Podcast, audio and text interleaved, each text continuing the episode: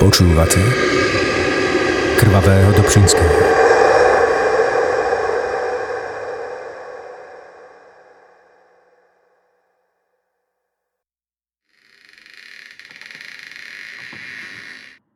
Nasledujúca epizóda je zmixovaná v binaurálnom zvuku.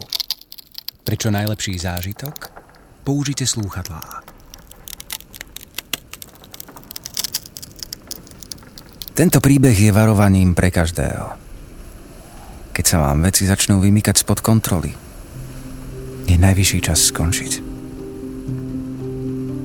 Neviem, ako bol vtedy na tom môj otec. Je ľahké hovoriť, že mal všetko spáliť hneď, keď sa to začalo. Viete, že som ten jeho fotoaparát našiel? Flexaret 3. Začal sa vyrábať v 41. On ho kúpil niekedy na konci 40 rokov. Dnes je to už starožitnosť. V dedine mal vtedy foťák len on. Kupoval ho na zárobky. Rôzne kšefty. Doma sme mali vždy vyvešané fotografie cudzích ľudí. Na chodbe boli vedľa seba natiahnuté tri dlhé šnúry a na nich tie fotky vyseli na štipcoch.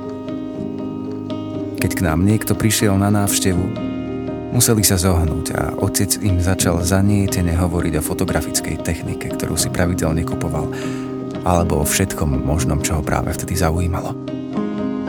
Môj otec bol taký rýchlo natchnutelný človek. A keď ho niečo zaujalo, rozprával o tom bez prestávky. Toto mi povedal na svojej smrteľnej posteli.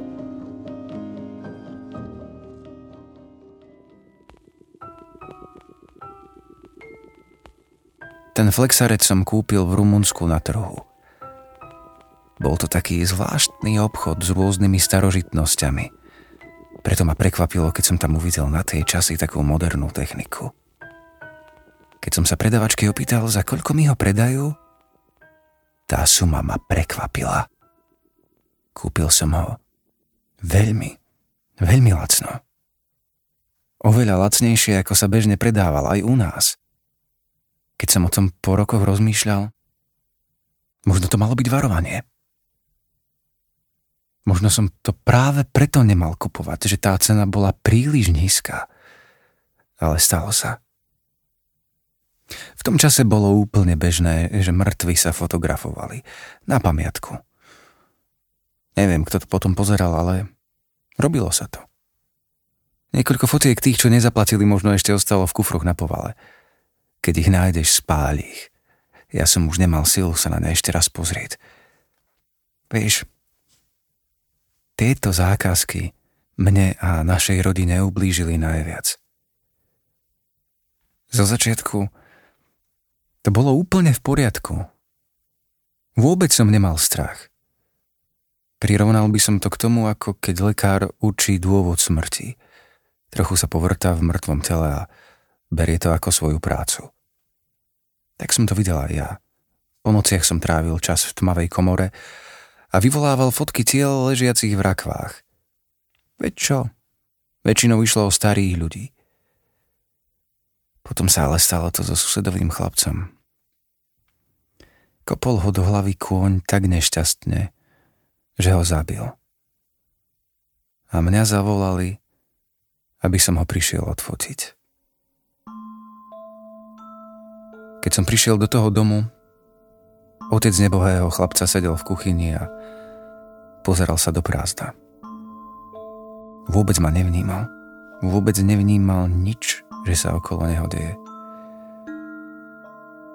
Prešiel po mne mráz. Mal som hrču v krku.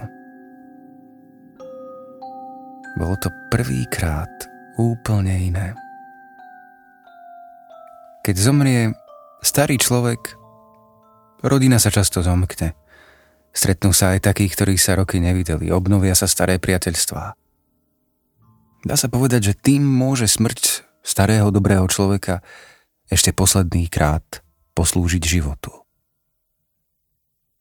Keď zomrie ale mladý človek alebo dieťa, je to iné. V rodine toho chlapca nikto nechcel zdieľať utrpenie s rodičmi. Ostali v tom úplne sami. Otec, matka a ich mŕtve dieťa. Pamätám si,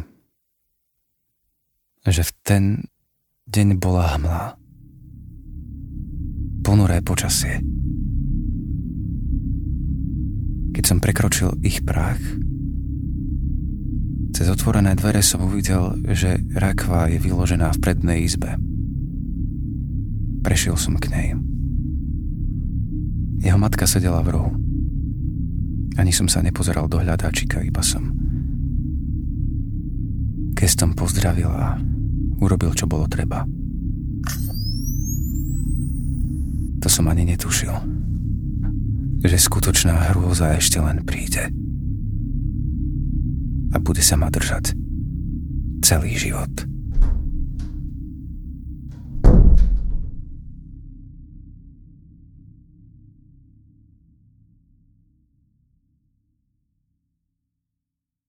Ešte v tú noc som chcel vyvolať tú fotku. Vy ste s mamou spali hore. Ja som bol v pivnici. Tú prácu som si nechával až na koniec. Oddeľoval som to, ako sa dalo, vedieť to pochopiteľné. V pivnici bývalo okolo tretej v noci zima. Vtedy sa už nekúrilo. V úplnej tme som s trasúcimi sa rukami navinul film do vývojnice. Nastavil som zväčšovák na fotografický papier a počítal. Jeden, dva, tri, štyri, päť. Fotku som ponoril do vývojky, potom do misky s vodou a potom do ustáľovača. Za celý čas som sa na ňu ani nepozrel. Robil som to úplne automaticky. Až keď som ju vyberal z ustáľovača, aby som ju vypral v ďalšej miske, až vtedy som to uvidel po prvý krát. Prešli mnou zimom riavky. Na fotke bola prázdna rakva. Na prázdno som prehltol. Zacítil som, že za mnou niekto stojí. Otočil som sa. To dieťa sa na mňa pozeralo. Na hlave malo otvorenú ranu. Nehovorilo nič. Len sa na mňa uprene pozeralo.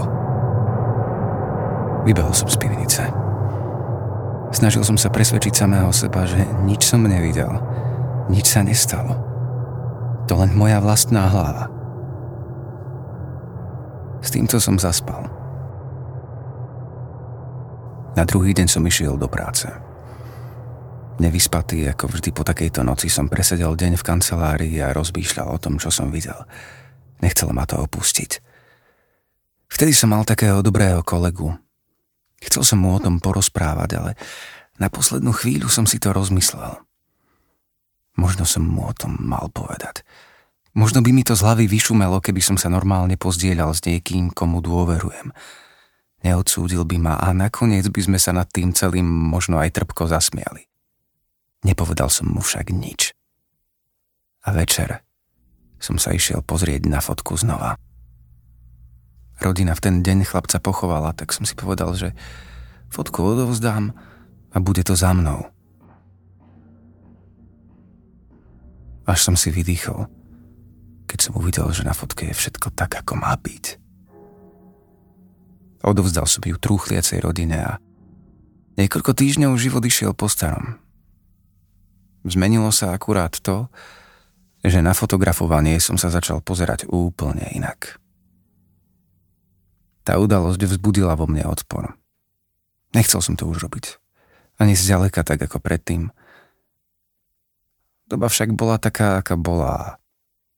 Každá koruna navyše sa zišla, tak som kšefty brala aj ďalej. O niekoľko týždňov som išiel znovu fotiť mŕtvého. Vtedy zomrel starý chorý človek. Preto som už nemal taký strach, ako v prípade toho chlapca. Jeho rodine sa asi aj uľavilo, pretože z toho, čo som sa dozvedel 20 rokov, už iba ležal na posteli. A z tých 20 10 rokov už ani nerozprával. Iba ho krmili a prebaľovali.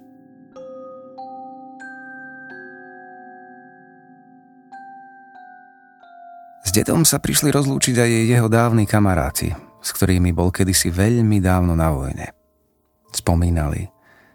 Rozprávali sa aj so mnou, až som skoro zabudol, na čo som tam vlastne prišiel. Aj na neboštíka sa pri rečiach zabudlo. Keď som si spomenul, bol najvyšší čas ísť fotku spraviť. Vošiel som do miestnosti, kde bola rakva. Pohľad na mŕtvého nie je nikdy príjemný. Tento mal ešte navyše potvorené ústa a otvorené oči. Hrozný pohľad.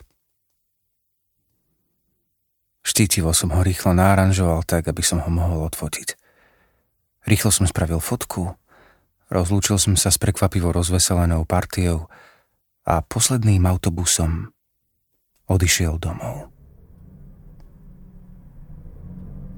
Ten zlý pocit som mal už tam, v tom autobuse.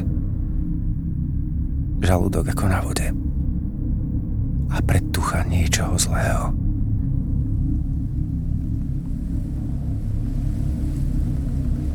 Autobus zastal pred našim domom. Januárový mráz šmykľavo. Opatrne som zišiel dolu schodmi do pivnice a pustil sa do práce. Nech to mám rýchlo za sebou. Nastavil som, čo bolo treba a zhasol svetlo. Jeden, dva, tri, štyri, päť. Ešte dať fotku do vývojky, miska s vodou. Ešte niekoľko chvíľ, zavesím fotku a je to za mnou. Zažal som červené svetlo. Pozrel som sa na fotku. Všetko bolo v poriadku. Zhlboka som si vydýchol. Išiel som ju zavesiť a konečne spať. Keď som sa ale otočil, uvidel som ho znova. Malého chlapca kráčal hore schodmi. Von z pivnice. Od hrôzy som nevedel, čo so sebou. Zrazu som zacítil, že pri mne niekto stojí. Pomaly som otočil hlavu. Stál tam on. Ten starec, ktorého som v ten deň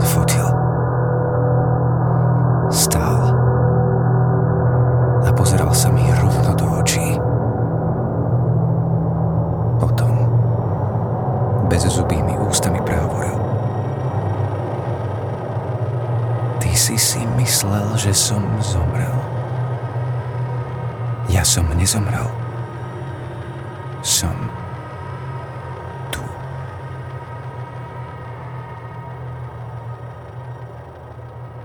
Ani neviem, ako som sa dostal von z pivnice. Pri dverách stál ten chlapec. Vyzeral, že ich stráži. Nechcel som si ho všímať. Iba som vyšiel von. Rýchlo som zamkol dvere do spálne a zavrel oči. Prvé, čo som uvidel, keď som otvoril oči, bol ten chlapec. Nakláňal sa nado mnou. Pozeral sa mi rovno do tváre. Potom zmizol. Vyparil sa. Zacítil som paniku. Bože, šaliem. Alebo otvoril som dvere, ktoré som nemal. Ale prečo?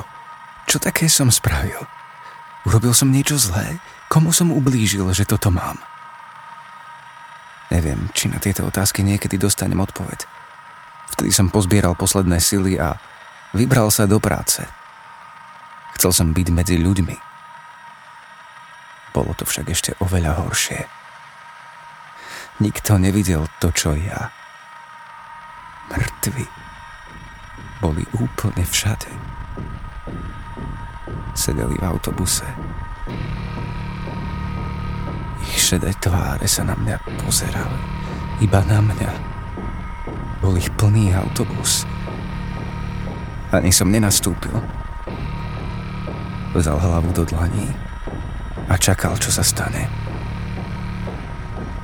Keď som po veľmi dlhej chvíli oči opäť otvoril, sedel pri mne on, ten starec. Skričal som na plné hrdlo.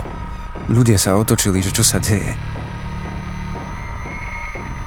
Oni nevideli nič, ale ja áno. Nevedel som, čo robiť. Jediné, čo mi napadlo, bolo ísť naspäť domov a všetko podpáliť.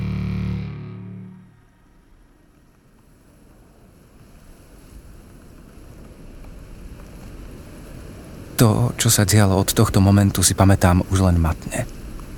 Chcel som všetko zapáliť, zničiť, nevidieť to. Mŕtvi boli všade okolo mňa. Mlčali, ale cítil som, že robím iba to, čo chcú oni. Potom bola už len tma.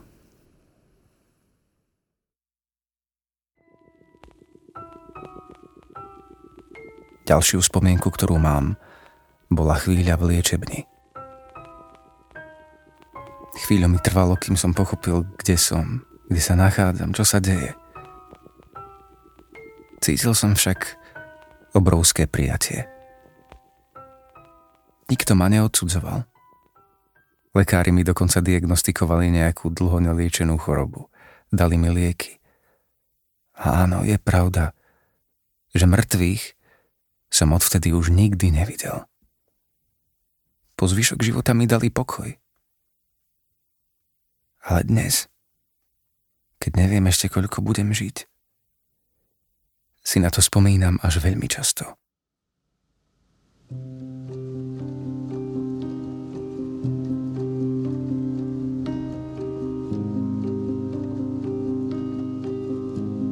Príbeh môjho otca sa mal skončiť v tej pivnici.